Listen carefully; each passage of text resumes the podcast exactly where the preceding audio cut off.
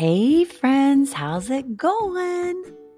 Hope everybody's doing well. Thank you for coming back to hang out with me.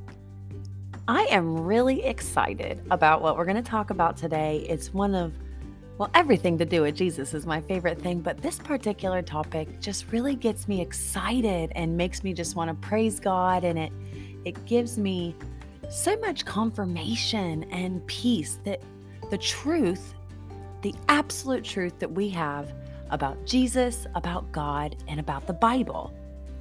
We're going to call the Bible our treasure map. In the book of John, chapter 1, verse 1, it says, Before the world began, there was the Word. The Word was with God, and the Word was God.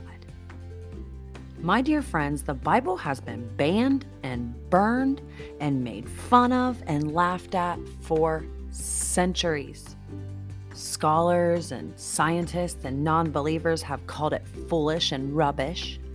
Kings in the past have actually made it illegal. A thousand times over, the Bible has been declared dead. But somehow, it never stays in the grave. Not only has the Bible survived all these years, but it has thrived all these years. It's the single most popular book in all of history, the best selling book in the world, in the entire history of the world. There is no way on earth to explain it, which is perhaps the only way to explain it, if you know what I mean. The answer for the Bible's survival is not found on earth, it's found in heaven. The Bible is God's book, it's His word, it's His voice, and it cannot be silenced because God can't be silenced. So, of course, His word. Who is who is powerful against that, right? No wonder even though kings try to make it illegal and people make fun of it and people do Bible burnings and try to take it off the shelves, it never works out for them. The purpose of the Bible is to tell the world of God's plan and his passion to save his children. It tells of his love. It tells of his history, his story. That's the reason the Bible has survived for centuries.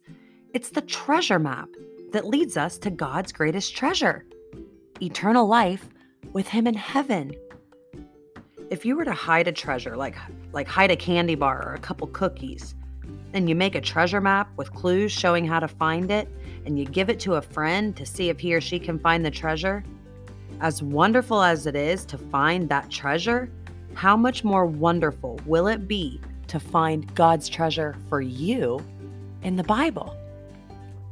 God protects His word. God is all powerful.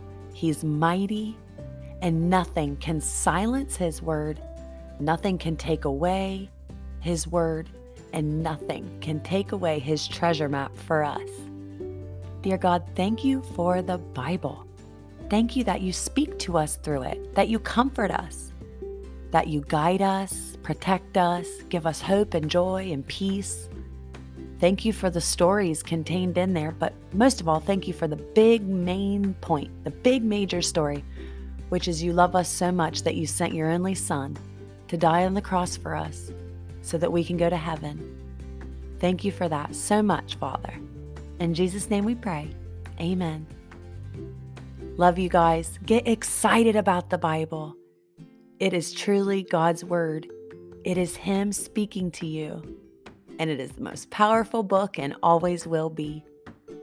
Love you guys lots and see you tomorrow. Go, Jesus, go. Thank you.